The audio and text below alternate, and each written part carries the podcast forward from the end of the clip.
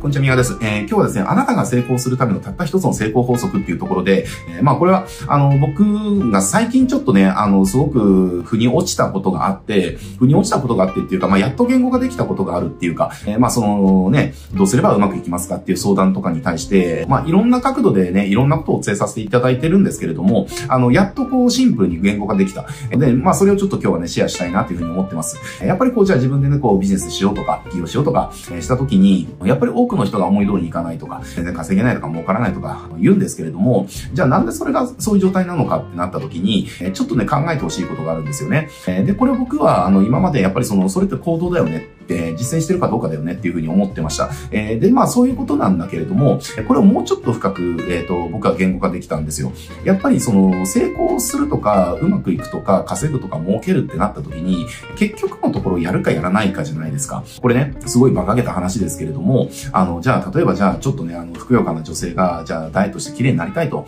えなった時に、じゃあ、これ本当にじゃあ、ダイエットして綺麗になれる人となろうと思ったけども、なれなかった人の違いって何なのかっていうと、痩せるための努力をしたかしてないかだけですよね。じゃあ努力そのする人っていうのは、じゃあ夜油っぽいものを控えようとか、ね、カロリー計算して、じゃあこういう風なね、食事に変えようとかしたりだとか、ね、お菓子食べたいけど、ね、あの、カロリーオーバーしちゃうから、じゃあお菓子我慢してこういうのにしようとかね、そういう風なことしたりだとか、じゃあ例えば、まあほんと些細なことかもしれないけれども、じゃあこれまでね、じゃあ駅行って、こう、ホーム行くときにエレベーターとか、エスカレーターとか使ってたのを、じゃあ階段を使おうとかね、そういうことをやっぱり続けるわけですよね。で、続けるわけだから、その消費カロリーと摂取カロリーのバランスが消費カロリーを回って、徐々に体脂肪が燃えてって、えー、痩せていくみたいなね。で、そういう風にやってから、だから、えー、結果、自分が望む体型っていうのを手に入れていくわけじゃないですか。で、それって別に1日2日やってなるわけじゃないですよねっていう、体なんかそんなすぐ変わんないから、3ヶ月とか半年とか1年とか続けてやるわけですよ。えー、で、続けてやるわけだから、だから1年前と振り返って10キロ痩せたとかね、5キロ痩せてるとか、それを2年3年、えー、続けてって、ただ痩せるだけじゃなくて、その、ね、スタイルもいい体になってとかね、えー、そういう風なことを手に入れるわけですよ。えー、だけどじゃあ、手に入れられない人はどういうことをやってるかっていうと、例えばね、さっき言ったその、じゃあ駅のね、その、歩くのめんどくさいからエスカレーターを使うみたいなね、えー、でも歩いたらちょっとでもカロリー消費できるから、そっちの方がいいって分かってるけど、やらない、疲れるからやらないとか、めんどくさいからやらないとかね、えー、大変だからやらないとかってやる。えー、だし、家に帰って、じゃあ、その、ね、じゃあ夜、なんかお腹空いたな、みたいな感じで、えー、アイスめっちゃ食べちゃうとか、これ明日からやろうみたいな感じで先延ばしするだとかね、えー、結局そんなことやって、結局その痩せるために必要なその食事の改善とか、運動とかっていうことをやらないですよねっていう話なんですよ。それだけの違いですよねって結果は手に入るのか入らないのかっていうのは、えー、それだけの違いじゃないですか、結局はね。えー、それってじゃあなんかノウハウとかって関係あるの？って関係ないんですよ。あの、僕はじゃあ何を言語化できたかっていうと、あの、結局、じゃあ今のダイエットの話ですよ。じゃあ、ほとんどの人が、じゃあ、あの、じゃあ、ふくよかなね、えー、じゃあちょっと体験になっちゃって、ちょっとあの、もう、もっとかっこよくなりたいなって、もっと綺麗になりたいなってなった時に、えー、ほとんどの人が何をやればいいのかって分かってるんですよね。えー、食事を変えなきゃ、運動しなきゃ、えー、筋トレしなきゃとかってみんな分かってるんですよ。みんな分かってる。で、みんな分かってるわけですよね。じゃあ、例えば食事制限、まあ一つ取ったとしても、じゃあ、脂っこいものとか、その、じゃあ糖質と脂質を一緒に取るのをやめようとか、ね、じゃあお肉も、その、じゃあ、なんだろうな、その脂身いっぱいのころじゃなくて、その赤身中心にしようだとか、そういうふうにやっぱ変えるわけじゃないですか。変えればいいっていうことみんな分かってるわけじゃないですか。で、お菓子は控えようとか、ジュースは控えようとかね。みんな分かってるんですよ。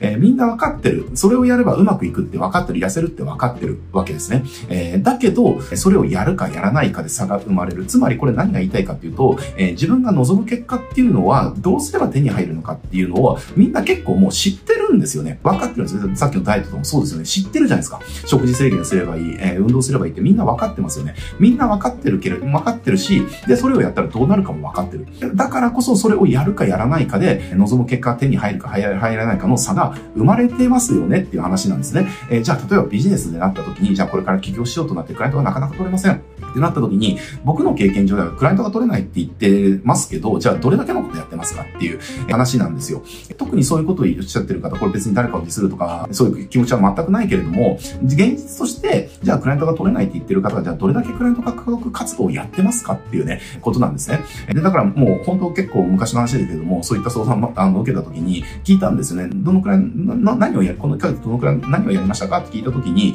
経営者団体って、その飲み会参加しましたって言って、あ、そうなんですね。そうすごいですね。でなんかその場で進展しましたっていう、あの、あ、今度話詳しく聞かせてよって言ってくれる方何人かいましたって、あ、そうなんですね。で、他には何やりましたって言ったら、あ、それだけですって答えた人がいたんですよね。それじゃんっていう。えー、だって、その経営者団体って、じゃあ飲み会って、ちょっとね、なんかそういう風な感じになって、それだけで仕事が取れることないじゃんっていう。えー、だったら、じゃあ今度話聞かせてよって言ってくれた人に対して、じゃあなんか提案書作って提案しに行ったりとか、えー、そんなことは誰だってわかりますよね。そういうことすればいいっていうのは誰だってわかりますよねっていう。じゃあそれだけで足りないんであれば、足りないだろうから、じゃあ経営者団体行く回数をじゃあ増やして、じゃあ月1回じゃなくて月10回打っていこうとかね。えー、で、月10回って、ちょっと個別で話した方に、ね、今私こういったビジネスを始めようと思ってて、ね、だけどあんまり実績がないから実績作らせてほしいんですと。なので、例えばじゃあ報酬は、あの、いらないから、あの、あなたのところで実績作らせてもらえないかとそのためのその提案をね、今度させていただく時間いただけないですかとか、例えばそういったこととかね、こんなのは誰だって思いつくし、それやったら確率は低いかもしれないけど、あの、クライアントの1社2社っていうのは取れるってイメージつくはずなんですよ。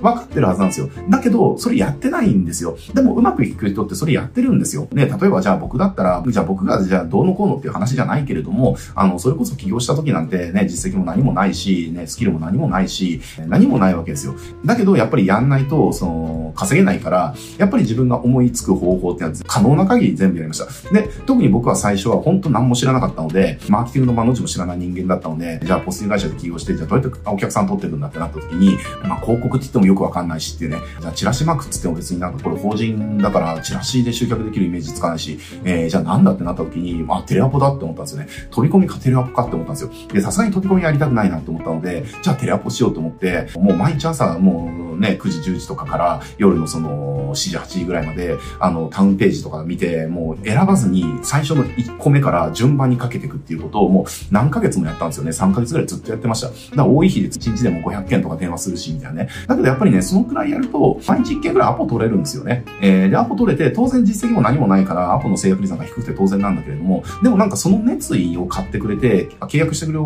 お客さんではちょっとずつ増えていくんですよねっていう。で、ちょっとずつ増えていくから実績とかも作れるから、実績も作れるし、そこでちょっとでもお金入ってくるから広告使うことでできるしっていうところで、えー、だんだん良くなってったっていうところがあるわけですよ。じゃあ、それと同じことじゃあ、あなたってやったらどうなるかっていう、その想像つくけれども、あの、やってないですよねっていう。だから、なんか、私がうまくいかないのは、そのうまくいく方法を知らないからだみたいな風にみんな思ってるんだけど、そうじゃないんだよ。そうじゃなくて、えー、どうやればうまくいくなんかっていうのはもうみんな分かってることがあって、もちろん知らないこともあるけど、これをやったらこうなるよねって分かってることがあるし、あるんだけど、それをやってるかやってないかで差がね、生まれてますよっていうところなんですね。だからこれをね、本当その、うまくいかないんだよねって思ってる人は、本当ね、あの、分かってほしいなっていうのが、やっと僕の中でこういう言語ができたっていうか、大抵の人が、じゃあ、例えばさっきのテレアポの話とかも、別にテレアポ推奨するわけじゃないけれども、ね、テレアポかけまくったら、ちょっとアポ取れて、で、アポがその溜まってったら何社が契約できるのはみんなわかるんじゃないですか。だけど、それを結局やるかやらないかの差なんですよ。で、その中で結局みんなじゃあなんでやらないのかって言ったら大変そうだからやりたくないとか、もっと楽な方法ないのかなとか、えー、そんなことばっかり言ってるから、だからうまくいかないんですよ、いつまで経っても。じゃなくて今自分がこれをやればこうなるよねって、その分かってることは効率が悪かろうが大変だろうがやるんですよ。そこをやんなきゃダメなんですよって話ですね。なのでね、まあそろそろ終わりますけれども、あなたが今ね、自分がまだまだその望みが手に入ってない、うまくいってないって思ってるんであれば、何をすればうまくいくのか、その情報を探すことを一生懸命やるんではなくて、あなたがすでに知ってて、これをやればこうなるよねって分かってること。それをやるために時間とお金を使ってほしいなってます。それがあなたが最短最速でうまくいく方法ですっていうところですね。えー、ここから逃れてる人は一生経っても一生変わらない。今を変えることができないっていうところですね。これがやっと僕が言語化できた、あの、成功法則ですね。なのでちょっと今日はね、あの、ちょっとシェアさせていただきましたっていうところです。はい。じゃあ今日はね、これで終わってきますけれども、えー、このチャンネルね、こうしたその起業の方法とか、マインド面の話だとかっていうところね、たくさんしてますので、ぜひですね、あの、たくさんの方に見ていただきたいなと思ってますのでね、ぜひチャンネル登録して、あの、他の動画までチェックしてくれたら嬉しいです。はい、では今日これで終わります。ご視聴ありがとうございます。